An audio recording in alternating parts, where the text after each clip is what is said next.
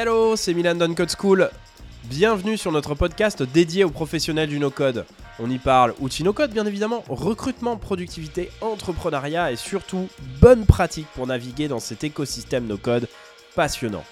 Dans cet épisode, j'ai le plaisir de recevoir Benoît de Monteclair, cofondateur chez NC Scale. Il est venu aujourd'hui nous parler de son ambition et d'un sujet extrêmement important sur les outils no-code. Je veux bien évidemment parler ici de qualité des produits sortis par les product builders. Benoît va donc nous parler bien évidemment de NC Scale, mais également de son avancée dans la sécurisation, le versionning et la documentation des projets no-code afin d'arriver à une qualité toujours plus grande pour les équipes qui développent sur les technologies no-code. Chez NC Scale, leur projet est clairement unique et comme tout bon product builder qui se respecte, je te conseille de regarder très attentivement leurs outils afin d'améliorer tes projets. Sans plus attendre, ça démarre et je te souhaite une très bonne écoute. Salut à tous, j'espère que vous allez bien. Bienvenue dans ce nouveau podcast d'Uncode School Session. Aujourd'hui, j'ai la chance d'accueillir Benoît de Monteclair, qui est du coup le CEO de NC Scale. Et je vais euh, vous le dire, aujourd'hui, je suis hyper content en fait finalement de le recevoir parce que on va parler technique. Euh, effectivement, tous les autres podcasts n'étaient pas forcément sur de la technique. Là, on va parler d'un outil qui possiblement va avoir un très très gros impact sur les outils no-code et on va parler surtout de sujets qu'on entend malheureusement trop peu aujourd'hui sur le no-code. On va parler de maintenabilité, on va parler de versionning, on va parler de documentation et de plein d'autres sujets qui, à la base, n'ont pas forcément l'air très très sexy et qui pourtant, je peux vous le dire, sont absolument essentiels à faire en sorte qu'aujourd'hui, on ait des professionnels du no-code. Et donc, je, suis très content de te recevoir, euh, Benoît, aujourd'hui. Comment est-ce que tu vas? Eh ben écoute, super. Et salut Milan, du coup, parce que je suis hyper content d'être sur ce podcast. Euh, lorsque tu l'as lancé, c'était une très bonne idée. Donc, euh, très content de pouvoir y participer maintenant. Bah, trop bien. Je suis, très content de te recevoir parce que, euh, effectivement, je pense que ça, c'est très important. C'est venu, en fait, je trouve, ça, vient depuis quelques temps, mais cette professionnalisation. Oh là, je vais y arriver. Cette professionnalisation du no-code, c'est quelque chose qui, je trouve, est en train un petit peu de prendre son envol. Et toi, tu fais vraiment partie, en fait, des quelques acteurs qui ont vraiment décidé de faire en sorte de professionnaliser ce domaine en passant par les bonnes pratiques. Parce qu'en règle mm. générale, on parle plutôt professionnel du no-code. Donc moi, je les appelle en fait plutôt des, product builders et ça semble être une, étymologie qui semble être euh, euh, partagée par euh, pas mal d'autres personnes. Mais il, s'avère qu'effectivement, c'est souvent en fait la professionnalisation passe surtout par les éditeurs. Et toi, tu as choisi en fait une autre version en passant par les bonnes pratiques. Donc c'est ce dont on va parler en fait aujourd'hui. Donc c'est hyper cool. Mais avant qu'on démarre effectivement sur cette belle aventure qui est euh, Anti-Scale, est-ce que tu peux te présenter, s'il te plaît? Alors, je suis euh, Benoît Monteclair, donc euh, je suis un entrepreneur depuis que j'ai l'âge de 16 ans. À l'époque, j'avais monté un service d'hébergement web euh, qui, est, monté jusqu'à 500 clients et j'ai revendu ça en passant mon bac. Voilà. C'est juste pour vous expliquer que après j'ai voulu faire ça tout le temps. Après, je suis passé dans une mutuelle où j'ai fait de, de, Attends, attends, attends, juste pour, pour revenir, tu as monté un service d'hébergement à, 16 ans. C'était quoi l'optique en fait euh, pour revenir avant qu'on soit sur ton aventure? Mais c'est hyper intéressant cette aventure entrepreneuriale. À 16 ans, globalement, euh, on a surtout envie d'aller en soirée. Euh, toi, tu avais déjà envie de monter une boîte, donc ça c'est déjà complètement ouf. Et en plus de ça, une boîte plutôt assez technique, parce que c'était il y a combien de temps à peu près? C'était en 2006. Donc, effectivement, c'était il y a 15, il y a, il y a 16 ans. Euh, et ouais, non, mais en fait, en gros, c'est que je suis pas développeur. Et du coup, j'ai vraiment toujours été un geek et fan d'innovation, etc. Et lorsque j'ai vu à l'époque que Free faisait des, euh, des D-Box, euh, c'était le service d'hébergement, euh, enfin, c'était les serveurs dédiés de Free à l'époque, et j'avais juste envie d'avoir ça. Après, je m'en fous, je m'en foutais, mais du coup, le fait de l'avoir, bah, il fallait le rendre rentable. du coup, je me dis, comment rendre rentable un serveur? Bah, Autant faire un service d'hébergement. D'accord, ok. du coup, à l'époque, c'était à l'époque où il y avait OVH et, et, tout ça qui était encore tout petit, quoi. Et voilà. C'est une aventure que, ensuite euh, qui a duré combien de temps à peu près? C'était deux ans. Deux ans. Euh, après j'ai passé mon bac et j'ai revendu parce que je, je, bah, me faisais pirater en fait. Euh, c'est un bon, un, bon truc vers la sécurité. Mais effectivement, vu que j'ai, enfin vu que je suis pas développeur ou autre, j'ai vraiment été sensibilisé très vite à la sécurité. et donc j'ai préféré revendre ça à quelqu'un qui était un autre hébergeur et du coup qui a pris le serveur et qui, a, et, qui a repris les choses en main. Et, voilà. Donc non, c'est vrai que la, sécurité ça, ça, ça joue très vite quoi. D'accord. Donc on va pouvoir faire des liens euh, assez facilement ensuite avec, mm. euh, avec NC Scale. Et euh, du coup, donc au sortir de ton bac, donc bah, tu revends quand même ta première boîte. voilà, après c'est pas une revente énorme, hein, mais c'est juste que, que, voilà, c'est juste plutôt une session rapide, quoi, on va dire. et après, j'ai rejoint une mutuelle dans la transformation digitale. Et là, j'ai fait du Zapier en fait assez tôt. C'était en fait Zapier a été lancé en 2013. Hein, on le dit pas souvent, mais c'est il y, a hyper longtemps, quoi. et du coup, j'ai j'ai appris, euh, enfin, j'ai fait du Zapier avec une mutuelle euh, très tôt. Euh, j'ai mis des, automations en place, etc. Après, j'ai quitté la, mutuelle parce que j'avais envie de redevenir un peu entrepreneur. Et, et je me suis associé pour monter DigiRox, qui est un cabinet de recrutement sur les métiers du digital. Et j'ai fait ça pendant quatre ans.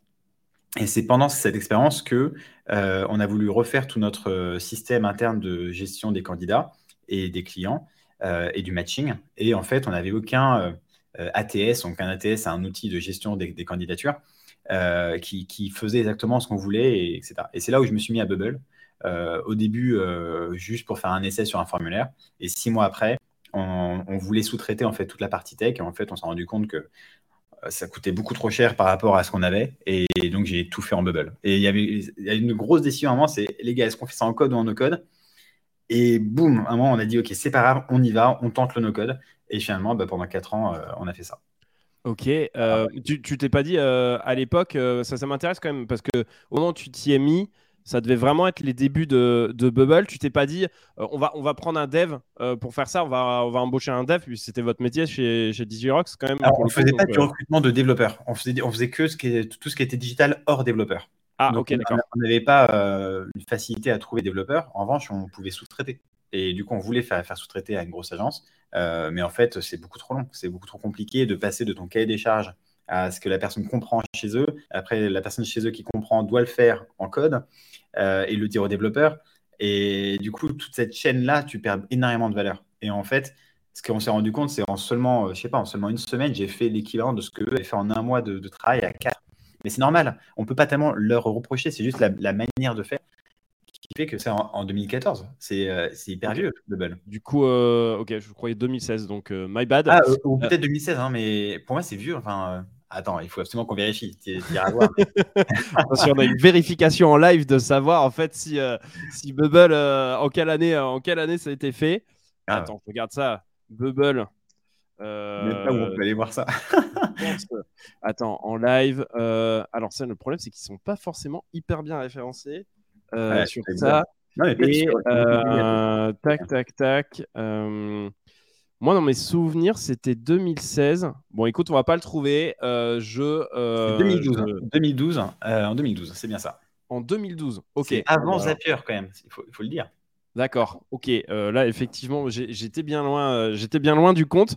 Ok. Donc toi, tu as découvert ça. Donc tu disais en 2012 18, c'est ça? Oui, voilà. Et après, euh, du coup, on a. comment tu as trouvé? Parce que ça, du coup, c'est quand même. Euh, ça, je pense que ça peut intéresser pas mal de personnes de savoir un peu comment tu t'es mis au, no-code parce que Head Geek, euh, je pense qu'on va bien en parler avec NC Scale après. Head Geek mm. ne suffit pas. donc, comment tu es rentré dedans en fait? Parce que tu n'as pas, pas fait d'études d'ingénieur particulièrement, pas plus de code que ça. Voilà, non, mais j'ai fait, euh, j'ai fait, un, fait un parcours commercial, mais j'ai fait une terminale S. Euh, j'ai avant tout été effectivement dans la partie plus, enfin, je suis plus euh, mathématique que langue. et, du coup, le fait d'avoir monté un service d'hébergement web, bah, tu as aussi toutes ces logiques de monter un blog sur WordPress. il y a toute la logique de base de données, etc. Donc, en fait, c'était assez facile de, de basculer. mais comment j'ai découvert Bubble? Je pense que c'est par Product Hunt que je suis depuis très longtemps. Euh, et, du coup, euh, j'ai dû voir un clone de Airbnb fait en no-code. Et je crois que je suis tombé sur zéro code à l'époque. Et je ne comprenais pas ce que c'était zéro code. Je me suis dit, mais est-ce que c'est eux qui font l'outil ou pas, etc. Enfin, c'était très flou. Et après, j'ai compris que zéro code était sur une techno qui s'appelait Bubble. Et là, j'ai compris que c'était Bubble, la vraie techno. Et j'ai dû créer un petit formulaire pour m'amuser dessus. Euh, et après, je suis parti tout de suite. Et d'ailleurs, à l'époque, j'ai demandé à euh, un freelance sur le forum de, m'aider effectivement sur, le sujet. Et du coup, c'est tu postes un forum, j'ai besoin de quelqu'un qui m'aide, qui etc. Et on a commencé comme ça. Et du coup. Ok. Euh, et j'imagine que c'était un Américain parce que à cette époque-là, en eh France, c'était quoi la communauté française en fait? Et ben, figure-toi que c'était Matt Mazega de Mais non, génial, d'accord, ok. Ah, c'est trop. Et du coup, bien l'avoir dans le podcast. Parfait. Ah, ah, ouais, carrément. Et, et, du coup, après, c'est eux qui ont pris le relais sur, sur Digirox, où en fait, on a bossé à chaque fois en binôme. eux, ils faisaient une partie et moi, et moi une autre. Et c'est eux qui m'ont qui, qui, qui, ont beaucoup aidé sur la création de l'ERP chez Digirox. Trop bien. Et du coup, vous êtes resté pendant 4 ans avec avec, euh, bah, cette solution custom euh, Bubble. Ça, exactement. Après, je me suis, je, j'ai fait, je me suis séparé de mon associé euh, et, et j'ai vendu mes parts et j'ai monté du coup bah, cet autre projet maintenant, NC Scale. Entre temps, un, un, un, set project fait en Bubble et, et c'est pendant cette création de ce set project en Bubble que je me suis rendu compte qu'il y avait beaucoup à faire sur le no-code parce que je, en fait, le fait de repartir à zéro, sur du bubble, bah déjà, ça fait du bien parce que euh, après quatre ans d'apprentissage où tu as mal appris, etc., fait n'importe comment, repartir à zéro, c'est un bonheur. Et, euh, et, du coup, bah, j'ai vu plein de mauvaises pratiques que, que j'avais faites. Euh, et je me suis dit, OK, il y a plein de trucs qui sont pas connus, il faut absolument le dire. et c'est là où je me suis lancé dans la création donc, de, de Code Noac, de ce plugin de, de sécurité pour Bubble. Et, et, voilà, mais là, je commence à présenter NC-Scale. Bah, eh, non, c'est très bien. Tu, tu, tu, vas être parfait sur les, sur les transitions. Euh, effectivement, euh, c'est un peu le moment où effectivement on va partir sur, euh, sur NC Scale. ce qui m'intéresse, c'est de savoir en fait quelle est la problématique que tu essayes de faire. De ce que je comprends, en fait, c'est tu as démarré avec Bubble, mais l'objectif de NC Scale, c'est d'être beaucoup plus large que ça. C'est quoi l'objectif de ton projet, de votre projet, puisque visiblement tu n'es pas tout seul? Alors, NCScale, vraiment, euh, donc je suis associé du coup avec Kevin maintenant, euh, Kevin Janicki qui est, qui est le CTO. C'est lui au départ qui avait fait euh, le plugin Bubble de cybersécurité, de, sécurité no code.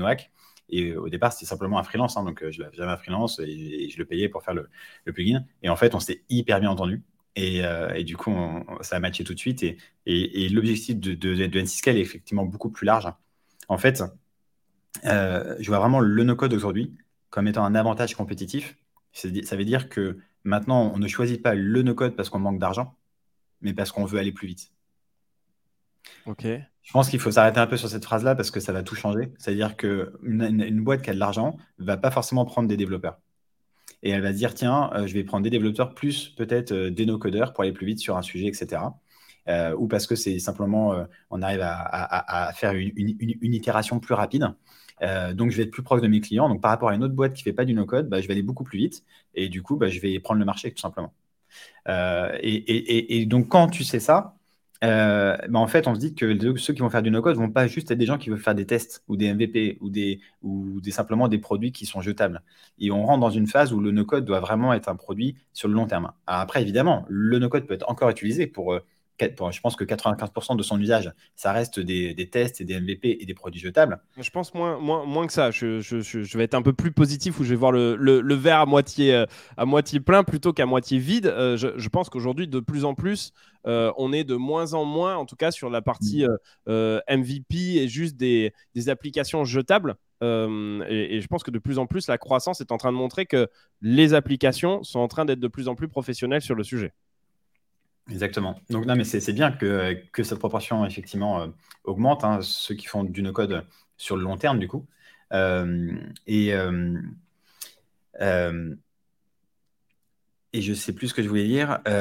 et du coup, effectivement, donc notre, notre ambition, si finalement les personnes qui, qui font du no-code de manière pro sur le long terme le font de plus en plus, elles vont avoir besoin, finalement, des mêmes bonnes pratiques que dans le code. Parce qu'elles ne le font pas pour s'amuser. Elles, le font pas. Elles le font avec, euh, avec des, une équipe où il y a cinq personnes derrière, où il y aura de la maintenabilité, il faudra, faire attention à la sécurité, comment on documente tout ça. Et en fait, ils arrivent dans le code et ils se disent, OK, euh, j'ai mes bonnes pratiques du code, comment, j'applique là? Et en fait, ils se retrouvent un peu euh, sans possibilité de le faire bien. Ils le font.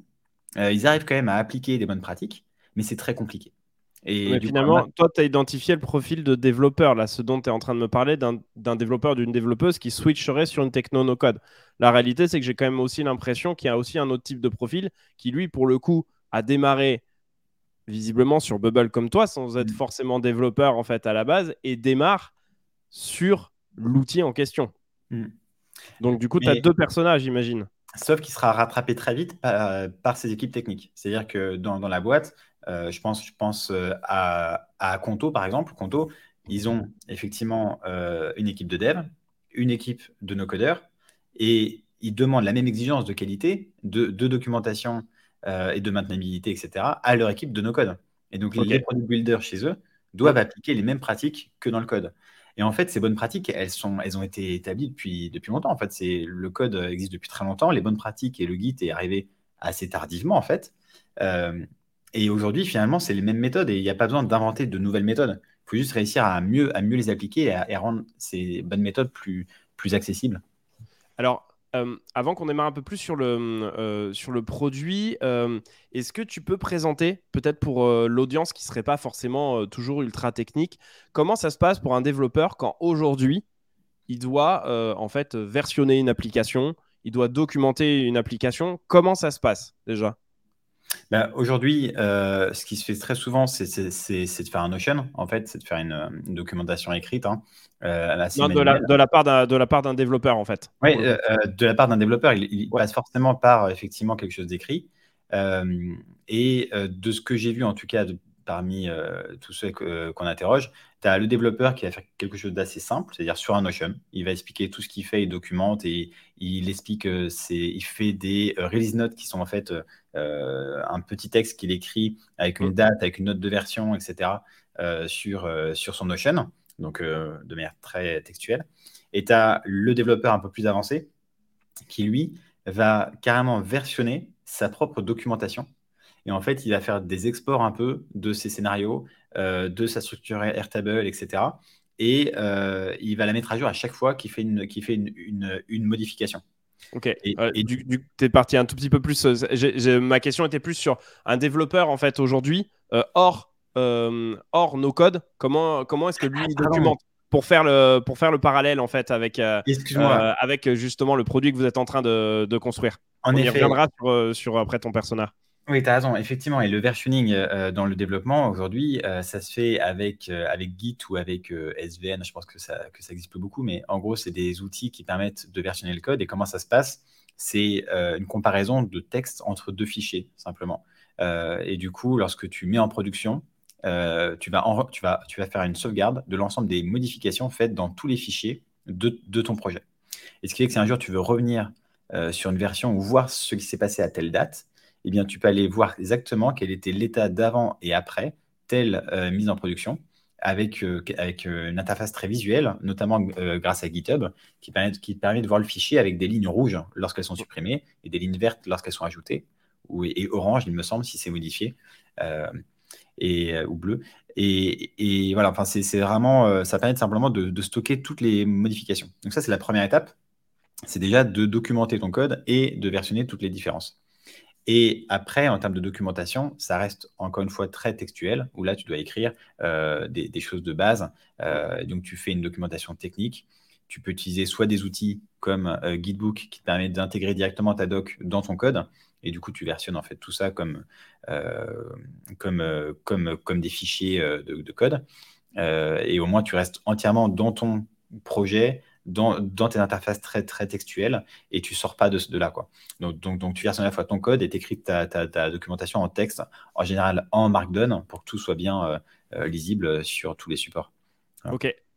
Donc, si je, si je résume, euh, aujourd'hui, un développeur, bon, c'est quelque chose que je connais puisque avant, avant de faire du no-code, finalement, j'étais développeur avant. La manière, en fait, dont toi tu présentes ça et ce qui est finalement la, la bonne manière, en fait, dont aujourd'hui euh, on travaille en tant que développeur, c'est qu'on utilise un outil qui s'appelle Git euh, ou GitHub, GitHub qui est finalement une version en ligne en fait de, de, Git, dont le principe en fait est de noter les différentes versions qu'on va avoir et ensuite de pouvoir pusher, donc de pouvoir déployer les versions qu'on a réalisées sur ce Git euh, en, dans une version, dans un environnement soit de staging, donc de pré-production, soit dans un environnement de production. Euh, et donc ça c'était la première des choses. Et également, il y a une documentation donc à destination des autres développeurs qui se fait effectivement sur un outil qui peut être euh, un guidebook. Donc là, c'est une documentation vraiment plus classique où on écrit en fait ce qu'il faut. Et, euh, donc il y avait ça. Et le dernier point, c'est effectivement aussi qu'en tant que développeur, ce qui nous arrange bien, c'est qu'en règle générale, on commente dans le code lui-même ça, c'est pour poser un petit peu les fondations de comment travaille un développeur ou une développeuse aujourd'hui. La réalité, c'est qu'en fait, sur les outils no-code, aujourd'hui, ils fonctionnent très bien, on peut faire des choses assez incroyables. Mais en fait, ce dont vous vous êtes rendu compte avec Antiscale, c'est que visiblement, euh, bah, tout cet environnement-là dont on vient de parler, qui est absolument nécessaire euh, à mettre en place lorsqu'on est développeur pour maintenir tout ça et pour passer euh, un projet, n'existe pas du tout, ou alors très peu. C'est ça? C'est ça. Alors là, on est vraiment sur la partie versioning qui est, une première étape, effectivement. Et, effectivement, le souci, c'est que euh, un, projet no-code, en général, tu n'es pas sur un seul outil. Et, déjà, juste ça, ça, casse tout ton plan de, documentation euh, qui est fourni par les, par, les éditeurs. Euh, Bubble a son, une petite bulle à côté de chaque action où tu peux mettre un petit commentaire. Sur Make, je ne sais pas s'il y a un truc là-dessus. Il y a, peut-être aussi une note, hein, il me semble. Mais, du coup, ça fait, ça fait des choses très séparées. Et, quand tu mets en production, euh, parfois, tu n'as pas cette notion de version test et de version de production, comme euh, typiquement sur Make où tu es tout de suite en production. Euh, et, du coup, si un jour tu fais des modifications sur à la fois ton Airtable et après Make, et que tu veux noter que tu as fait aujourd'hui une grosse modification qui touche les deux, eh bien, tu ne peux pas centraliser à un seul endroit rapidement l'ensemble des, euh, euh, des notes et l'ensemble des modifications. Ce qui fait que si un jour tu as un bug, tu vas aller voir dans, le premier outil ce que tu as fait à telle date, dans l'autre ce que tu as fait à telle date, et tu vas passer à côté de, choses euh, assez rapidement. Donc voilà, l'idée c'est de centraliser l'ensemble des, modifications au même endroit pour que en cas de problème ou, une personne qui vient après toi comprenne comment le produit s'est fait et puisse rapidement le prendre en main. Ok. On va revenir vraiment sur l'outil que vous êtes en train de développer. Euh, donc moi là, je suis sur le, je sur le site internet euh, et euh, il y a plusieurs choses que vous avez envie de faire avec, avec Antiscale. je vais juste les citer comme ça et puis on va revenir en fait au fur et à mesure. Il y a la question du versionning, on vient d'en parler. Euh, il y a la question de la sécurité, on, l'a également rapidement abordé, notamment avec tes aventures précédentes. Euh, la question de la documentation et la question du monitoring. Donc, on va revenir un petit peu en fait euh, sur, ces, sur ces différents points par la suite.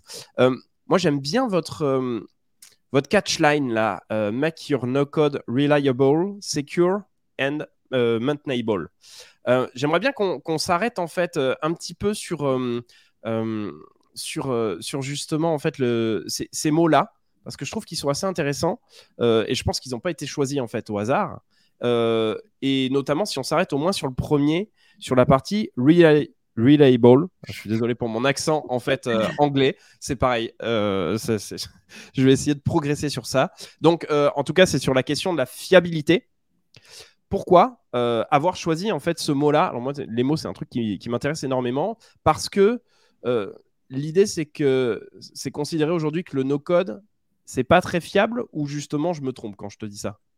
Alors, c'est plutôt euh, que, en général, sans bonne pratique, le no-code n'est pas très fiable parce que il est fait vite.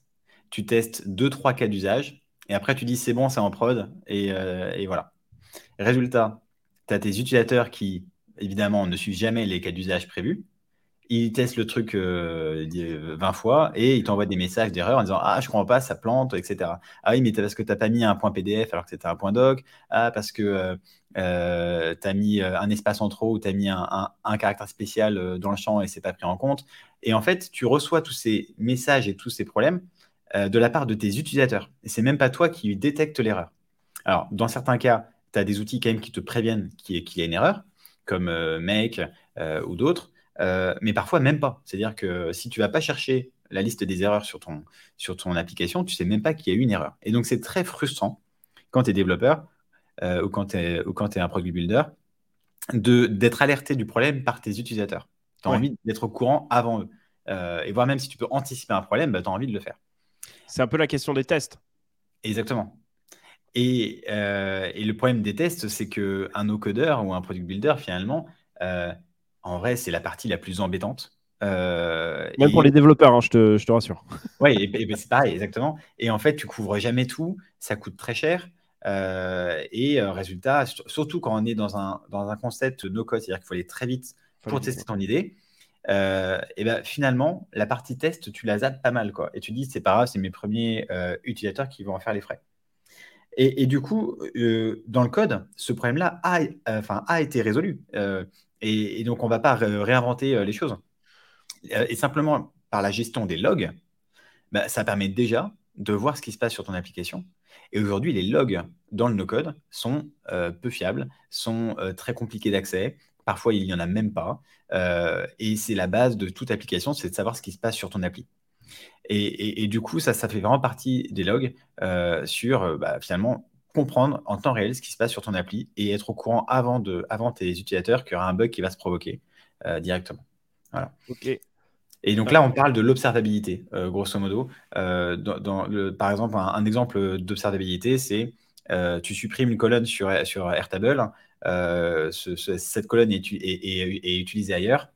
Et ben avant que quelqu'un lance ton scénario make qui utilise cette colonne, par exemple, eh bien, tu seras au courant avant que, que, que, quelqu'un le lance, que attention, il y a un risque de problème parce qu'on voit qu'il manque une colonne. Quoi. Et voilà, et ça, ça peut se répéter sur, dans tous les cas. Tu supprimes euh, un champ euh, dans ta base de données Bubble, tu rajoutes une condition qui, fait tout foirer. Enfin voilà. Et l'idée, c'est cette, cette observabilité permet de faire des applications plus fiables. Notamment encore dans la fiabilité. Euh, en fait, mais je pense qu'on peut en parler pendant 10 ans de la fiabilité du no-code. Aujourd'hui, quand tu mets en production, tu ne sais pas ce que tu mets en production en no-code. en fait, à part si tu, si, si, tu ouvres à, nouveau euh, toutes tes cartes de paramétrage ou tous tes écrans Bubble ou, tous tes écrans Airtable, etc., tu ne sais pas ce que tu as modifié euh, précisément entre telle date et telle date.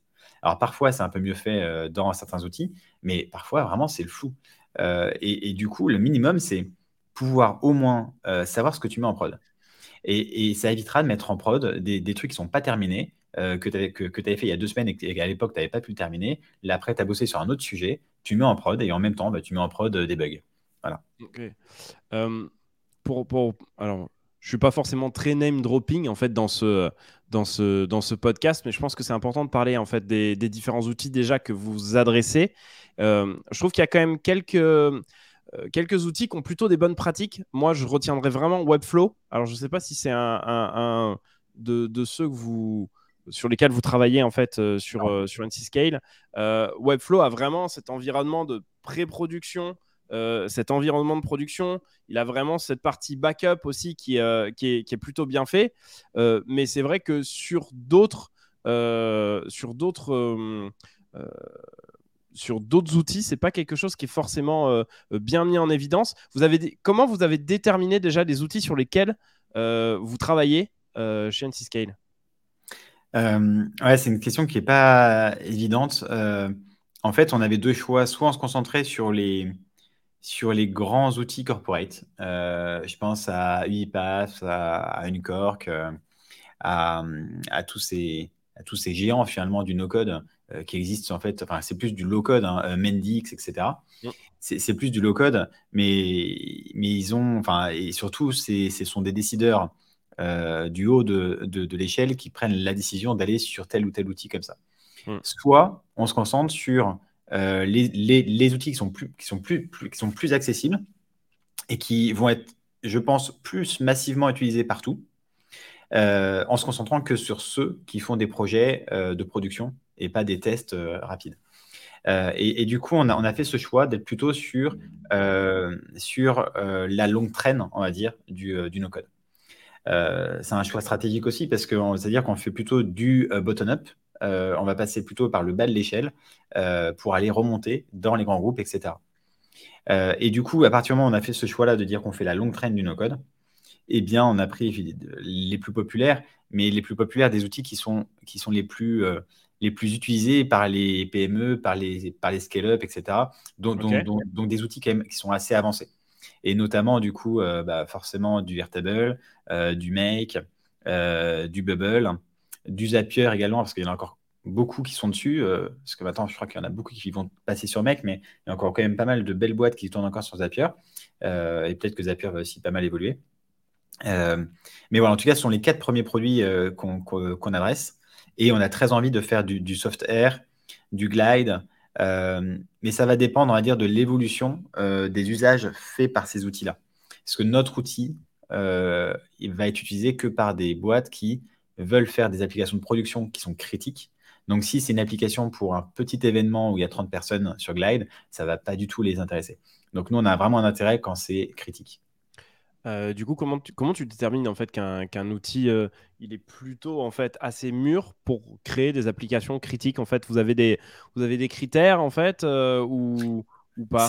C'est les retours de la communauté. C'est pour ça que si je suis assez présent pour voir un peu ce qui se passe dans, dans, les communautés et en fait, tu vois assez vite quels outils sont utilisés pour faire des, des, choses critiques. Par exemple, là, on a dans les dans nos premiers users, on a quelqu'un qui fait un, qui fait un ERP pour l'aéronautique. Il le fait sur, euh, euh, sur Bubble. Euh, donc, c'est énorme. ça va être un outil critique où il y aura 100 personnes dessus au quotidien. S'il appelle plante, elle plante. Quoi. Et, ça, typiquement, s'il m'avait dit qu'il le faisait sur, sur Glide, je lui dit Ah ouais, Glide, c'est pas mal. mais, mais voilà, donc là, c'est naturellement Bubble. Et, voilà, ça se fait en, cas d'usage comme ça. Et, et, typiquement aussi, on parlait pas mal de sécurité des, des, des données de santé. Euh, et sur ce sujet, du coup, bah, il y en a qui ne savaient pas sur quel outil aller. Euh, et c'est là où, où, XAR, par exemple, a, vraiment une très belle valeur ajoutée. Et on s'est dit, bah, pourquoi pas XAR euh, Après, il y a aussi WeWeb, qui finalement a, de très beaux, très beaux projets aussi en cours. Et c'est plutôt, c'est un peu encore du, low-code, mais, mais c'est, une super, c'est un très beau produit. une super équipe et, et, avec eux on a vraiment envie aussi, aussi de, de s'intégrer. Voilà, il y a vraiment des choses qui vont arriver, mais ça, voilà, ça, ça dépend des cas d'usage. Donc, euh, on prend un maximum des, de ce qu'on voit dans la communauté. Et c'est vrai que la veille là-dessus n'est pas facile à faire. Ok, c'est finalement une veille qui est faite un petit peu à la mano, finalement, par mm. toi et les équipes, en fait, sur euh, qu'est-ce qui a vraiment l'air pertinent et là, euh, là où on va. Est-ce que, du coup, avec ce versionning, puisque c'est quand même aussi ce qui a été, ce qui est très présent chez, chez GitHub, est-ce que vous essayez de résoudre cette cette difficulté à collaborer? C'est vrai que moi, tu vois, pour enseigner là, chez, chez Uncode School, pour, pour voir ça, c'est vrai que ce métier de product builder, dans un premier temps, je vois bien que c'est un métier assez solitaire. Parce que, euh, non pas que les applications sont solitaires, mais faire du peer programming. Donc, euh, finalement, travailler ensemble sur une même application, sur beaucoup d'applications, c'est vraiment une vraie gageure en fait. Hmm. C'est assez difficile à, prendre, euh, à, prendre en main euh, et, finalement, vu qu'il n'y a pas les bonnes pratiques, on préfère rester tout seul et documenter après et le refiler à quelqu'un, mais surtout pas travailler en même temps sur des parties différentes du code. Bien que et euh, j'en, parlais avec une, autre agence. Dans, alors, c'est un cas particulier puisque c'est le cas de Bubble. Et Bubble ne fait pas tous les outils euh, non plus euh, no code, mais visiblement, il commence à y avoir même des distinctions entre des personnes qui font du front sur Bubble et des personnes qui font du back sur Bubble. Mmh. Donc, finalement, on se retrouve peut-être un petit peu avec du peer programming. Mais est-ce que la volonté de collaborer est, est, vraiment au centre aussi de ce que, ce que vous avez fait ou c'est un sujet pour plus tard? Alors, c'est évidemment euh, un, truc qui est hyper important parce que le versioning, c'est savoir qui a fait quoi, à quelle date et, pour être sûr de pouvoir euh, vérifier d'où vient le bug et même d'un point de vue de sécurité, savoir qui euh, change le code, enfin qui change le no-code, c'est hyper important. dans notre première version, là, on, on, on fait que des sauvegardes globales, c'est-à-dire qu'on ne peut pas identifier qui a fait quoi. donc, on ne pourra pas faire, faire ça de manière pointue. En revanche, euh, ça permet d'éviter de mettre en prod quand il y a quelqu'un d'autre qui a bossé sur une page qui n'est pas terminée. Parce que finalement, comme tu peux comparer ce que tu as fait euh, par rapport à ce qui est en prod, bah, si tu vois des pages qui ont été modifiées alors que c'est pas toi qui l'as fait, dis mais c'est bizarre, euh, j'ai jamais été sur cette page, bah, tu, bah, ça fait une alerte.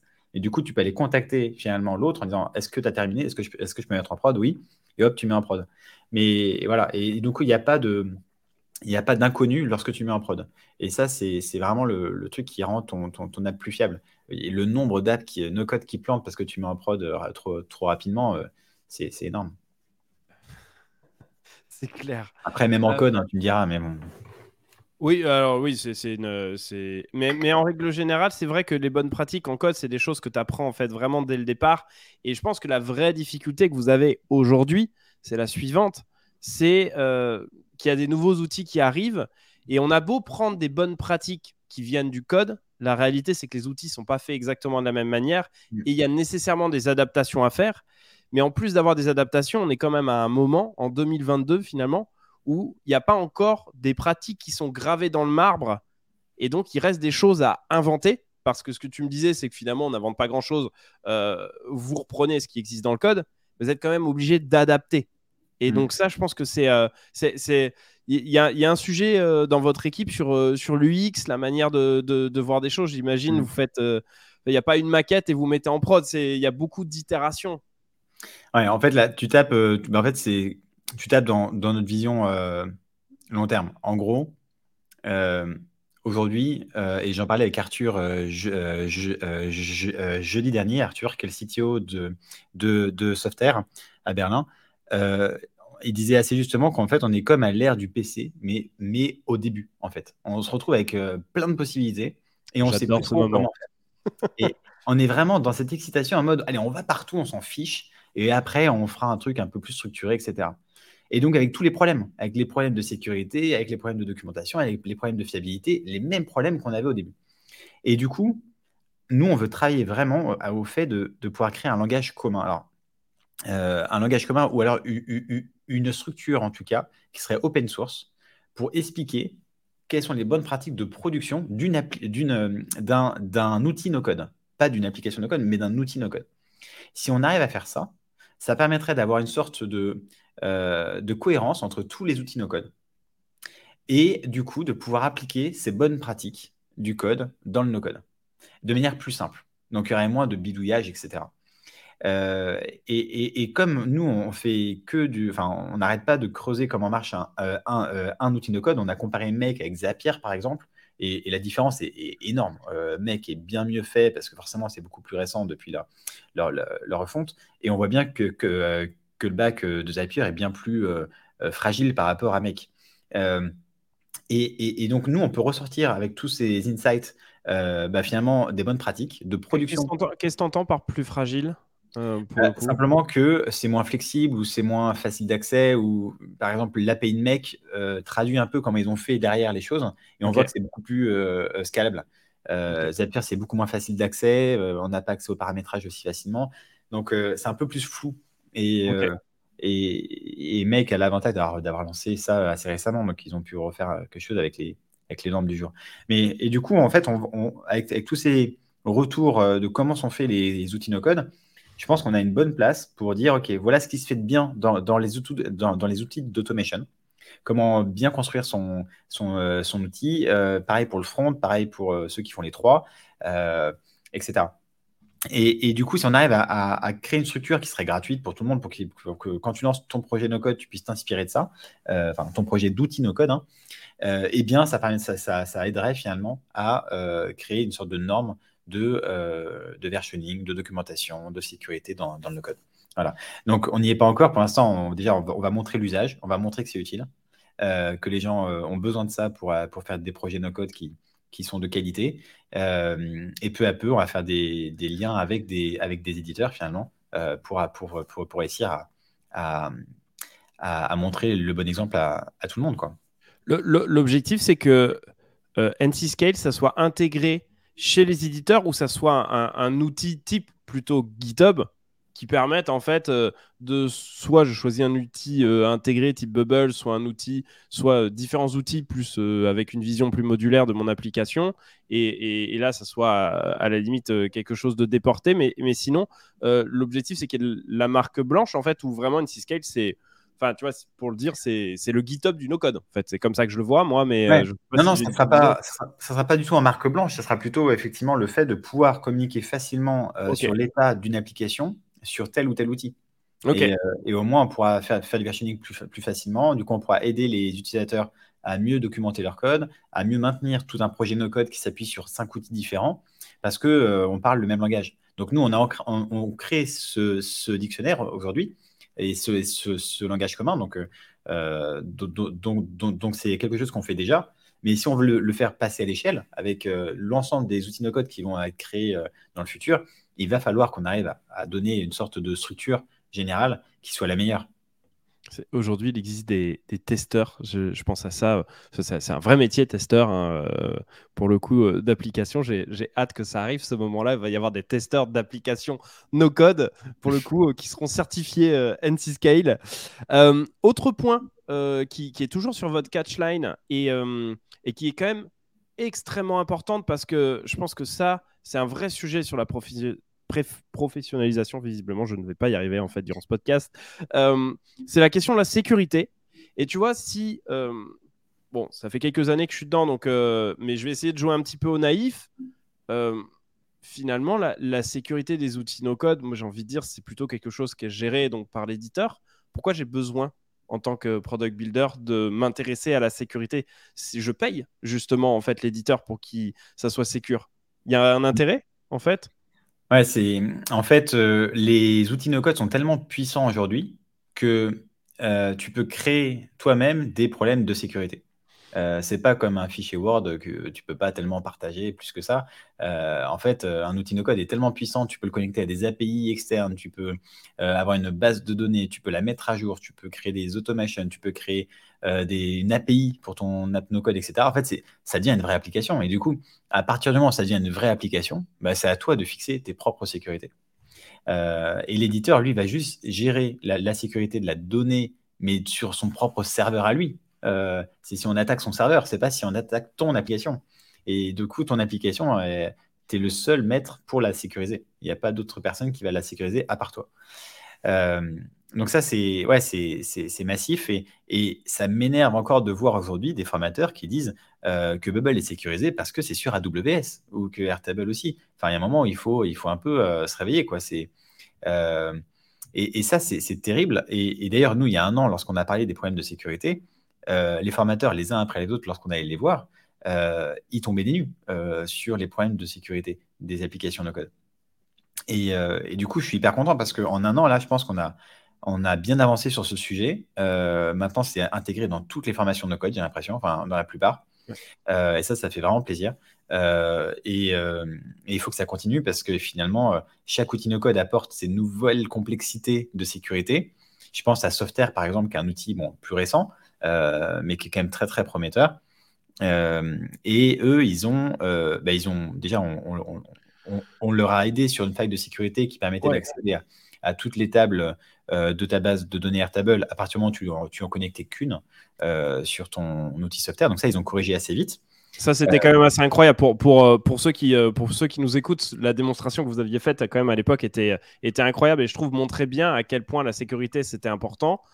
Euh, l'outil Software, qui est du coup euh, un, app builder en fait, euh, dont la base de données est issue de, de Airtable. L'idée, c'était de connecter donc via l'API de Airtable à Software. Et visiblement, lorsqu'on faisait apparaître une des tables d'une d'une base, on pouvait accéder à l'entièreté de la base. Donc, c'est-à-dire que si sur cette base-là, en fait, il y avait euh, des codes ou surtout, à la limite, en règle générale, on stocke pas trop des codes, mais si jamais il y a le CRM qui est également dessus, il y a moyen de récupérer tout le CRM en fait de la boîte euh, juste avec un petit clic droit. Donc euh, ça, c'était quand même, c'était quand même assez impressionnant en fait, comme, comme ça. juste pour, pour revenir à ça, parce que je pense que c'était une très bonne idée en fait pour pour lancer en fait NC Scale, euh, vous avez fait une, part de hack, je sais pas, vous êtes fait, euh, vous êtes fait deux trois semaines en, se disant bon allez, euh, vas-y, on essaye de hacker le truc pour voir ce que ça donne et, et, comme ça, ça nous fera un peu de pub ou globalement c'était pas ça en fait l'idée? Non non, c'est pas l'idée. Non non, l'idée c'est surtout d'aider. en fait, nous on croit vraiment au no-code sur le fait que ça va aider le monde. Hein. Enfin, je le vois vraiment bien plus large. On rend accessible la création du code, donc la création d'applications. Euh, ça accélère finalement euh, l'innovation. Euh, ça rend même, ça donne aussi du travail dans des pays qui sont défavorisés parce que les gens se forment beaucoup plus vite sur des sujets, donc ils peuvent tout de suite devenir productifs et avoir de l'argent. Donc non, c'est vraiment, je pense, que ça peut améliorer le monde clairement, le no-code. Donc notre but, c'est pas de faire peur en disant que le no-code n'est pas sécurisé. Et donc, on a plutôt intérêt à essayer de, jouer doucement là-dessus en, éduquant le, marché comme on peut euh, et euh, en faisant pas peur. Donc, si on. Moi, le, pire des yeux que je pourrais voir, même si ça nous ferait du bien en termes de business, c'est d'avoir un énorme faille de sécurité qui sort sur le no-code en disant Ah là là, euh, tous les sites Airtable ont été piratés, tant de données de, santé sont dans la nature. Bah, ça ferait mal au no-code. Après, ça arrive toujours dans le code, hein, donc je pense pas que ça lui fera du mal sur le long terme, mais, mais mine de rien, c'est quand même dommage. Donc, euh, donc notre but, c'est pas de, faire euh, la, une des journaux avec les, avec les hacks euh, qui peuvent être faits, Surtout que c'est massif aujourd'hui. Si un hacker s'intéresse au no-code, il, peut faire beaucoup de mal. et je ne sais pas pourquoi, je pense qu'on est encore un peu isolé. Les gens, enfin, les hackers s'intéressent pas encore beaucoup au no-code, mais ça va pas tarder, je pense. même si en fait il y en a quand même beaucoup qui s'intéressent au no-code, sauf que ça n'avait pas encore beaucoup de bruit, donc tant mieux, parce qu'il n'y a pas encore, à mon avis, de, d'assez grandes failles qui sortent ou autres, enfin de, de, fuites de données assez massives. C'est plein de petites données, mais c'est des données de PME, c'est des données de, euh, de médecins, c'est des données, enfin en fait c'est des données hyper sensibles, mais peut-être que c'est encore en trop petit volume encore. Tu crois qu'il euh, va y avoir une sorte de courbe à un moment donné où on va commencer à s'y intéresser? Tu sais, enfin, pour avoir fait du WordPress pendant plusieurs années, en fait, mmh. la question en fait de bah, de, hacker des, de hacker des WordPress, euh, c'était vraiment. D'ailleurs, c'était toujours un business, je, je, crois, mais à une époque, c'était vraiment euh, mm. extrêmement fort dessus. Euh, tu, tu, crois que ça, c'est un truc qui, à un moment donné, peut faire qu'il va y avoir quand même des grosses, grosses questions sur, sur les outils no-code et finalement, ce que toi, t'envisages, c'est bah non, on va former en fait des gens dans un premier temps, on va leur donner un outil pour éviter justement qu'il y ait en fait ce, ce moment-là où, où on ait une grosse fuite de données dessus. Euh, c'est ouais, c'est ça qu'il faut éviter. Enfin, en gros, nous, typiquement sur l'outil qu'on donne, on a été le premier à, s'assurer que la personne était bien propriétaire de son, de son application pour la tester. Euh, tu peux pas tester ton appli si t'es pas. Euh, donc déjà, ça évite ça. Alors qu'on aurait pu faire un truc ouvert à tout le monde où tout le monde peut tester les applis de, tout le monde, mais c'est c'est pas c'est pas hyper sérieux là-dessus. Après, évidemment, ça peut faire parler du problème, etc. Mais, mais bon. Et, et, du coup. Euh, du coup, voilà, le but, c'est de faire un e-book aussi. Donc, l'e-book est gratuit lorsque la personne s'inscrit. Euh, il y, a 20 pages euh, assez précises sur, sur des sujets. on essaie de, le mettre à jour sur, des, sur, sur, certains. Enfin, voilà. Mais en tout cas, le but, c'est surtout d'éduquer sur la sécurité. Et du coup, avec, on n'a jamais essayé de, de, faire ça. Et surtout, c'est illégal en fait. c'est le grey hack en gros où tu vas hacker des gens pour leur dire bah là, on, a, on a découvert ça est-ce que vous voulez corriger quoi? Et, nous, à chaque fois, lorsqu'on l'a fait, parce qu'on l'a, un peu fait au début, on a dit bah, c'est gratuit, donc euh, si vous voulez corriger, voilà. Mais en tout cas, on vous a juste dit faites gaffe, vous avez ça qui est visible quoi. Parfois, les gens ne répondaient pas, parfois les gens s'en fichaient, parfois les gens euh, nous bloquaient, ils avaient peur de nous, alors qu'en fait, on était juste en train de dire bah, on a vu ça, voilà comment corriger, vas-y, c'est gratuit, hein, on n'est pas là pour te prendre de l'argent. Mmh. Euh, voilà, donc c'était, c'était au tout début de nos codes Noack ça. Et je, je, je, fais un peu de prospective, mais parce que tu m'y fais penser dans, dans ce que tu dis. Euh, tu, tu, tu, crois que finalement, dans, dans la spécification, aujourd'hui, on a des product builders donc ils doivent s'intéresser à ça, mais tu, tu, vois bien des, je sais pas, on pourrait appeler ça des cyber product builders, en fait, qui soient en charge, en fait, plutôt de, de, de, de, cette sécurisation, en fait, des outils no-code, ou euh, peut-être que ça serait tout simplement cyber développeur avec. Euh, mais est-ce que ça peut être une branche à part entière ou pas? Parce que c'est vrai que si on se dit que demain, il y a de plus en plus d'applications qui sont faites avec ces outils no-code, bah, nécessairement, euh, il n'y a peut-être pas besoin de s'intéresser à, euh, comment est-ce qu'on fait de la cybersécurité en Python ou, euh, ou mm. sur un bac en Node.js ou je sais pas quoi, mais plutôt à quelles sont les bonnes pratiques sur les outils no-code. Est-ce que, est que tu crois que ça pourrait être un métier ou, finalement c'est toujours au, à, le ou la product builder en fait de, prendre ça en charge? En fait, il y a une grosse complexité avec les outils no-code, c'est que ils ont tous des, des, fonctionnalités hyper différentes. Je pense à, par exemple, Bubble, qui, lui, en une URL, tu as accès à la, donnée euh, grâce à une data euh, API. Euh, Software ne le fait pas, ça, par exemple, ou Airtable non plus. et du coup, si, tu ne connais pas l'URL d'accès, par exemple, précis, tu ne sais pas que le client a activé ça, bah, tu ne peux pas savoir qu'il y a une faille, à part avoir lu toute la documentation de Bubble, après avoir toi-même fait une application no code, parce que tu dois. Et du coup, c'est très dur pour un, pour quelqu'un qui est dans la sécurité d'être spécialiste sur tous les outils no-code. Euh, donc, euh, euh, je vois plutôt effectivement des spécialités par outil no-code pour le moment. c'est encore trop effectivement le bazar pour que quelqu'un soit bon partout.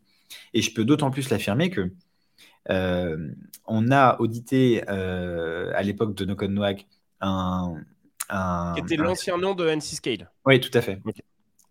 Euh, et, on avait audité effectivement euh, une, application pour une école euh, qui était qui était pas du tout en France. et, et elle avait fait auditer son, son, application par des gens certifiés en sécurité, mais avec des vrais certifs qui sont très, très réputés dans le monde. Hein. et ils ont trouvé aucune faille. Nous, on fait un test en deux secondes et on voit toutes les données, les adresses de tous les étudiants, euh, adresses postales hein, de tous les étudiants euh, des, euh, de, l'école. Et là, tu te dis, OK. Attends, mais comment t'expliques ça quand même? Parce que c'est fou. C'est fou quand même. Bah, c'est fou. Et, du coup, tu te dis bah, simplement que euh, tu peux passer à côté de choses parce que si tu n'as pas la bonne URL ou que tu ne connais pas l'outil, bah, si l'outil a une porte dérobée, en fait, c'est quoi une porte dérobée hein? C'est une URL un peu cachée. Bah, si tu la connais pas, bah, tu sais pas quoi. Et du, coup, tu passes à côté de choses comme ça. D'où finalement la spécialisation. C'est qu'au bout d'un moment, en fait, même si tu es très bon, c'est ce que tu es en train de dire et, euh, et je suis content de te l'entendre dire. En tout cas, c'est assez cool pour, euh, pour, pour la suite sur ce qui va pouvoir se passer. Mais c'est que tu as beau être un très bon développeur sur du code classique et connaître les failles qui peuvent arriver, la réalité, c'est que tous les outils sont quand même très puissants, ils vont devenir de plus en plus puissants, et par conséquent, il va falloir des spécifications, soit sur ces outils, ou en tout cas, à minima, sur ce domaine-là. Mmh. Oui, c'est sûr. Ah, c'est sûr. Et d'ailleurs, je pense que les certifications par outil vont être une bonne chose pour la partie sécurité, et après aussi bonne pratique et documentation, etc. Mais, euh, mais oui, effectivement, euh, en tout cas, euh, on a un exemple concret là-dessus. Donc, donc effectivement, ça, ça va, il ne faut pas être simplement bon en sécurité, il faut être aussi bon en no-code. Quoi. Ok, euh, est-ce que, est que pour apprendre la, la, sécurité, il faut, avoir, euh, faut avoir quoi comme niveau selon, selon toi? Il faut, faut, déjà avoir un bon niveau de dev faut, faut... Alors, Et justement, pardon, parce que moi je. Euh, non, non, vas-y, vas-y. J'ai été coupé, mais en fait, moi, enfin, moi personnellement, je suis nul en cybersécurité. Et pourtant, je peux être bon sur la sécurité de Bubble. Parce que ce n'est pas du tout la même chose. nous, on fait simplement de l'analyse de mauvaises pratiques de sécurité du no-code, mais pas de vérifier si on peut pirater le serveur, etc. On, est très loin de, ça. C'est presque deux métiers, ouais. Enfin, en fait, il y en a un qui va tester techniquement s'il peut accéder à, quelque chose, et il y a l'autre qui va juste vérifier si la page est, ouverte, quoi, simplement. Euh, et, du coup, euh, c'est vraiment totalement différent. Euh, ce qui fait que ça ne demande pas d'être hyper bon en cybersécurité, ça ne demande même pas d'être dedans pour être bon en sécurité no-code. D'accord. Ça demande quoi de savoir lire la doc, de travailler sur l'outil? Voilà, de, exactement, de travailler la doc, de, de, de, lire toutes les bonnes pratiques. Euh, et à la limite, peut-être, euh, d'être bon peut-être en API, parce que effectivement, ça, ça, ça, ça, joue beaucoup en général avec les API. De connaître un peu comment marche euh, la, la, la, console développeur de Chrome, où on découvre beaucoup de choses. Et d'ailleurs, mmh. c'est ce que je recommande à ceux qui, qui ont des problèmes de sécurité sur un nouvel outil qu'ils ne connaissent pas allez simplement dans la console et voyez ce qui est téléchargé sur votre ordinateur euh, avec un nouvel outil avant de faire n'importe quoi avec.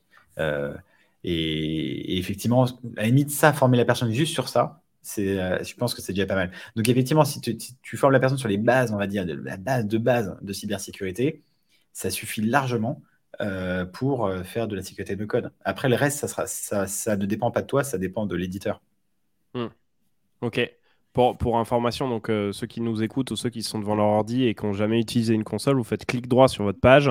Ensuite, vous faites inspecter l'élément et ensuite vous allez avoir en fait différents onglets qui vont arriver et vous allez dans la partie euh, network et là vous allez voir en fait tous les fichiers qui sont euh, téléchargés sur votre ordinateur euh, et, là, on peut trouver des, très belles choses euh, pour voir si euh, justement c'est des choses qui sont téléchargées ou non. Je, vous laisse tester parce que finalement, dans, cette console, savoir bien s'en servir, c'est être à, avoir bonne conscience de ce qu'est la sécurité dans, un, premier temps, même si bien évidemment c'est euh, euh, pas suffisant. Euh, ok, sur la sécurité c'est clair et je vais terminer sur euh, le, dernier point avant qu'on passe à la suite sur le dernier point sur sur ta sur ta catchline en fait sur votre catchline qui est maintenable, la maintenabilité. ça englobe quoi la maintenabilité chez NC Scale? Alors, ça va de, de la documentation de base euh, de ton application jusqu'à la passation de l'application. Euh, donc, tu as, une nouvelle équipe qui arrive, comment tu la formes dessus. Euh, et, du coup aussi, bah, finalement, l'évolution. Est-ce qu'elle reste évolutive Est-ce que tout est complet dans cette documentation Etc. Donc, c'est un mix de pas mal de choses. et pour faire une bonne documentation, on a besoin d'avoir un bon versioning. C'est pour ça qu'on démarre par, le versioning. Et, la documentation va être simplement, euh, on va dire, le, bras armé de, la doc qui va, qui va vraiment prendre, le versioning de base. Et on, va, et, va pouvoir mettre beaucoup plus de choses par-dessus pour, pour documenter finalement tout, tout le développement de, ton application. Alors, du coup, c'est assez intéressant ce que, ce que tu dis parce que là, ce que je vois donc euh, sur votre vision, ce que vous avez envie de faire, c'est effectivement tout ce qui est versionning, sécurité, documentation et monitoring. Comment est-ce que vous avez choisi l'ordre par lequel vous allez passer? Parce qu'en vrai, on pourrait commencer par. on a pas mal parlé de sécurité, tu vois. Vous auriez pu dire, ah ben, on démarre par la sécurité, ou, euh, ou même peut-être commencer par la documentation. C'était peut-être le plus simple, presque d'un point de vue technique, de, démarrer sur, euh, sur la doc. Euh, comment vous avez décidé, en fait, par quoi vous allez passer Quelles sont les étapes? Alors, en janvier, on a beaucoup interrogé les premiers pro-users de, de, nos codes, quoi. Et on, on, a voulu se focaliser sur quelque chose de d'assez euh, simple. En fait, c'est pas du tout simple, euh, mais quelque chose déjà qui apporte assez de valeur euh, et quelque chose qui, à mon avis, pose les bases. sur, et un truc assez connu aussi dans le monde du, du, développement, c'est la bonne pratique la plus popularisée.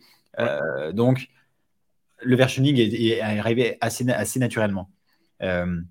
Et pourtant, c'est pas forcément celle qui va apporter le plus de valeur tout de suite à la personne, parce que finalement, c'est plutôt sur le long terme qu'on se rend compte de la valeur, mais il n'y a pas d'effet immédiat tout de suite.